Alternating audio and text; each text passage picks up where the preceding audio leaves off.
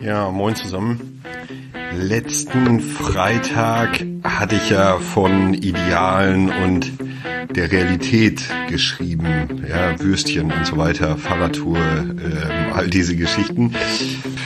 Bezüglich der Fahrradtour hat sich das Ideal, was ich hatte, insofern nicht eingelöst, als dass ich eine fette Nackenverspannung mit mir herumtrage, immer noch. Und mein Sohnemann, mit dem ich ja unterwegs war, von seinem Heuschnupfen ziemlich gebeutelt war und leider immer noch ist. Du siehst daran, nicht alles ist Gold, was aus der Ferne glänzt. Übertragen auf die soziale Arbeit und die New Social Work, wie ich das ja immer gerne nenne, stellen sich mir diese Fragen auch. Was hat sich über die letzten Jahre eigentlich positiv wie negativ geändert? Also was ist das Ideal und wo haben sich Veränderungen äh, ergeben? Wo sind wir einen oder vielleicht auch viele Schritte weitergekommen und wo stehen wir aktuell? Und natürlich auch die Frage dahinter, wie geht es in Zukunft weiter? Anders gesagt, wie sieht das Ideal aus und wie deine Realität? Ich habe mich dazu entschlossen, diese Fragen nach und nach zu beantworten. Konkret, ich habe im Blog eine Beitragsserie gestartet, um eine Zwischenbilanz rund um New Social Work zu ziehen. Für mich zum einen, weil ich einfach jetzt seit zweitausendvierzehn ähm, den Blog gestartet habe, aber auch äh, ja für dich oder vielleicht auch um so ein übergreifendes Bild reinzubringen. Und damit es halbwegs strukturiert abläuft, habe ich im ersten Beitrag meine New Social Work Definition verschriftlicht. Ja, den Beitrag ist natürlich verlinkt auch äh, im Newsletter ähm, und den Link zum Newsletter findest du wie immer hier auch in der äh, äh, Podcast- oder in der Episodenbeschreibung unten drunter. Und diese Definition lautet wie folgt. New Social Work ist Organisationsentwicklung. New Social Work aus Blickrichtung der Organisationsentwicklung ist die Suche nach und das Gestalten von funktionalen, zeitgemäßen und bedarfsgerechten Organisationsdesigns für soziale Organisationen, die es ermöglichen, wirksame soziale Arbeit im Sinne der NutzerInnen wie auch der MitarbeiterInnen sozialer Organisationen leisten zu können. Und damit wortwörtlich soziale Arbeit. New Social Work ist gleichzeitig Arbeit an der Gesellschaft. New Social Work nimmt damit gesellschaftliche Entwicklungen in den Blick. Sie ist politisch, wie soziale Arbeit schon immer politisch war, und sie ist zukunftsorientiert, denn New Social Work nimmt gesellschaftliche Megatrends, die gesellschaftlichen Veränderungen in den Blick, von der digitalen Transformation über die Individualisierung, dem demografischen Wandel bis hin zu Fragen der ökologischen Nachhaltigkeit und vieles mehr. Im Blog habe ich dann noch vier Ebenen beschrieben, die ich jetzt hier im Podcast auch noch vorstellen will. Die finden sich nicht im Newsletter, also äh, hier nochmal ein bisschen tiefer, beziehen sich eben auf den Beitrag aus dem Blog.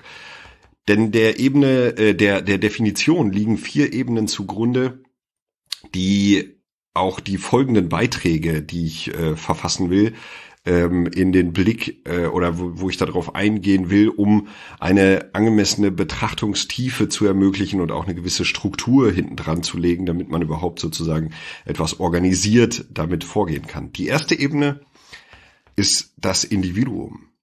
Der Real New Work im Sinne von Fritjof Bergmann, ja, also könnt ihr auch mal äh, da schauen, was eigentlich Bergmann sagt. Dieser Real New Work ging es über die Abschaffung, äh, über die Schaffung, nicht Abschaffung, sondern über die Schaffung einer Alternative zum klassisch kapitalistischen Lohnarbeitssystem ging es darum, Menschen zu befähigen, das zu finden, was sie wirklich, wirklich tun wollen. Und darüber rückt natürlich automatisch der Mensch als Individuum in den Mittelpunkt. Es geht um die Vorstellungen, die wir in unserer Gesellschaft vom Wesen des Menschen haben. Es geht um unsere Menschenbilder. Nur dann, wenn die Vorstellung existiert, dass Menschen sich entwickeln, sich verändern können und wollen und damit nach Selbstbestimmung und Autonomie, nach Freiheit und Entfaltung der Persönlichkeit, nach Selbstverwirklichung und Sinn streben, machen Vorstellungen rund um New Work und die Suche nach dem, was Menschen wirklich, wirklich tun wollen, Sinn. Und nur aus dem gleichen Menschenbild heraus ist soziale Arbeit als Profession und Disziplin denkbar. Nur dann, wenn wir als Professionelle davon ausgehen, dass wir einen Beitrag zur Selbstbestimmung und Autonomie der Menschen, egal in welchem Arbeitsfeld, leisten können, macht soziale Arbeit überhaupt Sinn. Fraglich ist aber, wie es bestmöglich gelingen kann, zum einen Rahmenbedingungen in unserer Gesellschaft und unseren Organisationen zu schaffen, die dem Streben nach Selbstbestimmung und Autonomie zuträglich sind. Zum anderen ist fraglich, wie das auf die Welt bringen des in den Menschen liegenden Potenzials bestmöglich gelingen kann. Ich finde das Bild der Hebamme da immer ganz passend, also ja, auf die Welt bringen des Potenzials, die SozialarbeiterInnen als Hebammen. Und damit rückt auch unter anderem das Bildungssystem in den Fokus. Und aus einer bestimmten Blickrichtung sind auch soziale Organisationen immer Organisationen der Bildung. Das war die erste Ebene, das Individuum, die in den Blick genommen wird. Die zweite Ebene sind dann die Organisationen. Denn wie definiert, umfasst New Social Work als einen Fokusbereich die Organisationsentwicklung und damit eine Veränderung der Arbeitswelt. Denn es wird im Wesentlichen durch die Veränderung der Arbeitswelt möglich, die Gesellschaft als Ganzes zu verändern, hin zu mehr Nachhaltigkeit, Zusammenleben, Sinn, Zeit für das wirklich, wirklich Wichtige für jeden einzelnen Menschen. Das ist übrigens, wenn man die Geschichte betrachtet, schon immer so gewesen. Durch die Entwicklung der Landwirtschaft sind die Menschen sesshaft geworden, durch die Entwicklung der Webstühle und der Dampfmaschine wurde das Industriezeitalter eingeläutet und durch die Informationstechnologie bewegen wir uns immer mehr oder immer weiter in einer Wissensgesellschaft. Und all diese Veränderungen der Arbeitswelt haben zu neuen Gesellschaftssystemen geführt. Bei Wikipedia kann man nachlesen, dass wichtige historische Gesellschaftsformationen nach Marx, die klassenlose Urgesellschaft der frühen Stammesgesellschaften, die von Landwirtschaft und despotischer Herrschaft geprägte asiatische Produktionsweise, die Sklavenhaltergesellschaft der Antike, der Feudalismus des Mittelalters und die bürgerlich-kapitalistische Produktionsweise waren. Hinzu kommen dann natürlich Sozialismus und Kommunismus, deren Bezug zur Arbeitswelt als Diktatur des Proletariats auf der Hand liegt. Damit wird deutlich, die Veränderung der Organisationen und damit die Veränderung der Art, wie wir arbeiten, führt zu gesellschaftlicher Veränderung. Und soziale, also nicht soziale Arbeit, sondern soziale Organisationen, die, so ist ja meine Vision von Idee Quadrat, als Vorreiter der gesellschaftlichen Transformation einen wirkungsvollen Beitrag für eine lebenswerte Gesellschaft nachhaltig leisten, spielen dabei eine unfassbar wichtige Rolle. Für New Social Work rückt auf dieser Ebene die Frage ins Zentrum, wie es gelingen kann, Organisationen, deren Zwecke, Prozesse, formale Hierarchien und darüber soziale Arbeit so zu gestalten, dass der Zweck der jeweiligen Organisation bzw. des jeweiligen Teams bestmöglich erreicht werden kann. Zweite Ebene, Organisationen. Und jetzt die dritte Ebene ist dann das Sozialwesen.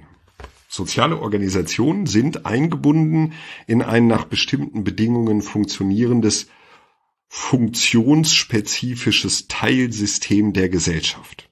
Eben das Sozialwesen. Kurze Erläuterung, funktionsspezifische Teilsysteme sind, ein Zitat jetzt, sind Funktions-, Leistungs-, Medien-, codespezifische und reprogrammierbare, sich selbst validierende, substituive, substitui, ich kann auch nicht mehr das Wort aussprechen, ey, autopoietische Systeme, die einerseits mehr oder weniger miteinander und andererseits in der Gesamtheit all dieser gesellschaftlichen Kommunikationen auch übereinander kommunizieren und damit Gesellschaft prägen. Sie sind operativ geschlossen. Der Code bzw. die Leitdifferenz des Sozialsystems ist helfen, nicht helfen. Und jedes funktionsspezifische gesellschaftliche Teilsystem übernimmt für die Gesellschaft exklusiv eine bestimmte Funktion. Auch wenn fraglich ist, ob das Sozialwesen exklusiv eine bestimmte Funktion übernimmt und damit per Definition ein eigenständiges, funktionsspezifisches Teilsystem unserer Gesellschaft ist, gehe ich zur Komplexitätsreduktion einmal davon aus. Soziale Dienstleistungen als öffentliche Güter und damit eben das Sozialwesen insgesamt ist hochgradig abhängig von der geltenden Sozialpolitik. Und daraus wiederum resultieren Fragen, wie gelang, gelingt und wird es zukünftig gelingen, zum einen der Sozialpolitik sinnvolle zukunftsgerichtete Entscheidungen für die Menschen, die auf soziale Dienstleistungen angewiesen sind, zu treffen. Und wie gelang, gelingt und wird es zukünftig den VerantwortungsträgerInnen, wie beispielsweise den Wohlfahrtsverbänden, gelingen, diese Entscheidungen im Sinne der Anwaltschaft für die NutzerInnen und nicht nur zur eigenen Sicherung des Überlebens zu beeinflussen. Ja, dritte Ebene, das Sozialwesen. Und die vierte Ebene, dann äh, ja, sind wir wieder bei der Definition oben, der Blick in die Vergangenheit bis zur Gegenwart der sozialen Arbeit zeigt Licht und Schatten. Die Entwicklung sozialer Arbeit lässt sich als wahre Erfolgsgeschichte erzählen. Hans Thiersch bezeichnet das letzte Jahrhundert gar als sozialpädagogisches Jahrhundert. Das Wachstum des Sozialwesens gemessen an Beschäftigtenzahlen oder volkswirtschaftlichem Nutzen ist beeindruckend. Gleichzeitig stellt sich natürlich die Frage, ob das quantitative Wachstum des Sozialwesens mit qualitativen Verbesserungen, mit der Steigerung der Wirksamkeit sozialer Arbeit und der Annäherung an die in der Definition sozialer Arbeit dargelegten Visionen einherging. Ohne Frage hat sich die soziale Arbeit weiterentwickelt.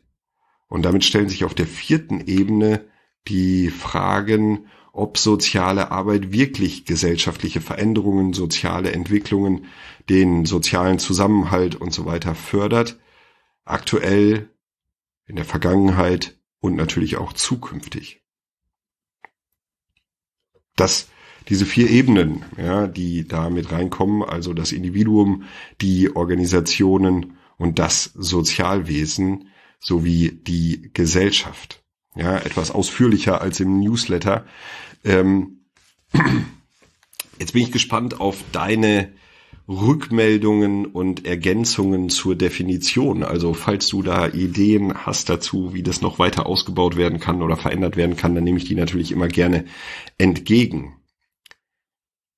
Für die kommenden Beiträge würden mich aber noch mehr deine Ideen und Gedanken zur Vergangenheit, zum Status quo, also zur aktuellen Situation und zur Zukunft einer New Social Work interessieren. Dazu habe ich ein kleines Formular gebastelt. Den Link dazu findest du auch wieder im Newsletter, beziehungsweise dann auch hier in der Podcast-Beschreibung. In dieses kleine Formular kannst du sehr gerne deine Ideen und Gedanken rund um deine New Social Work schreiben. Und dann, äh, wenn du Lust hast, kannst du natürlich auch diesen Link zum Formular teilen. Ich werde versuchen, die Ideen und Gedanken in den kommenden Blogbeiträgen dann entsprechend aufzugreifen, um damit nicht nur meine eigene eingeschränkte, sondern eine deutlich breitere Sicht zu integrieren. Danke an der Stelle für deine Mithilfe schon jetzt. Bevor es dann ins Wochenende geht, noch kurz die Kategorien, ja, im, äh, im Newsletter. Einmal Blogbeitrag, den habe ich ja schon erwähnt, ja, also da, äh, da verweise ich nochmal auf die Definition zu New Social Work. Und dann lese ich gerade das Buch Dein Wille geschehe. Bei Stoff, ja, Dein Wille geschehe, Führung für Unternehmer, der Weg zu Selbstbestimmung und Freiheit. Ich habe ja geschrieben, dass ich mich gerade die äh, mit der Entwicklung von Idee Quadrat beschäftige. Also wo soll es hingehen und wer bin ich eigentlich? Ja, bin ich Unternehmer, Unternehmerin, bin ich äh, Selbstständiger, bin ich keine Ahnung was? Und äh, deswegen lese ich da solche lustigen Bücher. Auch wenn ich mich an den Schreibstil von diesem Buch von Stefan Merath erst gewöhnen muss, ja, es ist in Romanform geschrieben, ein fiktives Treffen eines Unternehmers mit einem Berater, ja, der dann sozusagen diese Entwicklung durchläuft, sind die Erkenntnisse aus dem Buch wirklich spannend. Auch für Führungskräfte sozialer Organisationen. Und hier, wie gesagt, meine drei bisherigen Learnings. Ich habe das Buch noch nicht ganz durch, deswegen bisherigen Learnings. Erster Punkt, als Führungskraft stellt sich immer zuerst die Frage, wer willst du sein? Die Untergliederung nach Fachkraft, Managerin und Unternehmerin hilft da, finde ich, für eine erste Einordnung. Fachkraft ist die, die sozusagen fachlich, inhaltlich top ist und da ähm, ja ihre Fachkrafttätigkeiten verrichtet. ManagerInnen sind die, die die Organisationen gestalten, Systeme gestalten, Prozesse gestalten und so weiter und auf die Umsetzung dieser äh, Strukturen und so weiter achten. Und die UnternehmerInnen sind die, die sozusagen das Unternehmen bauen, gestalten und voranbringen, visionär, neue Ideen und eben das Produkt Unternehmen in den Vordergrund stellen. Ja, eine ganz spannende Untergliederung, Fachkraft, Manager, Unternehmer. Zweites Learning, gerade wenn aktuell Agilität und Co., ja, dieses ganze Thema Selbstorganisation, New Work und so weiter überall angesagt ist, stellt sich die Frage, ob die MitarbeiterInnen aufgrund ihrer Sozialisation, ja, die kommen ja aus Schule, aus Ausbildung, Studium und so weiter und ihren bisherigen auch beruflichen Erfahrungen, ob sie überhaupt in der Lage sind, anhand von flexiblen, agilen Zielen selbst organisiert zu arbeiten oder ob es nicht an vielen Stellen erst Schritte vorab braucht, um Menschen auch dorthin zu begleiten, so arbeiten zu können. Ja, also alle wollen agiles Arbeiten, aber sind, also sind wir überhaupt schon so weit sozusagen. Und drittes Learning, Führung beginnt immer bei einem selbst. Die eigene Persönlichkeitsentwicklung ist deutlich relevanter als alle Tools und Methoden. Eigentlich logisch, aber ähm, ja, Persönlichkeitsentwicklung als wichtiger Aspekt. Und zum Abschluss Your Weekly Challenge äh, habe ich ja neu eingeführt als Kategorie und diesmal eine ziemlich kleine Challenge für die Woche lautet: Setze dich doch im nächsten Regelmeeting, also in der Teamsitzung oder Vorstandssitzung oder wo auch immer sozusagen ihr äh, immer wieder regelmäßig zusammensitzt, einfach mal auf einen anderen Platz. Am besten auf den Platz deines Vorgesetzten oder deiner Vorgesetzten. Und beobachte dann, wie diese kleine Intervention das System in Bewegung bringt. An der Stelle herzlichen Dank fürs Zuhören. Vielleicht waren ja ein paar interessante Gedanken dabei. Ich fände es cool, wenn du da dieses Formular ähm, ja vielleicht nutzen würdest, um einfach deine Gedanken zu teilen. Und jetzt ein schönes Wochenende, eine gute Zeit. Bis dahin. Ciao, ciao.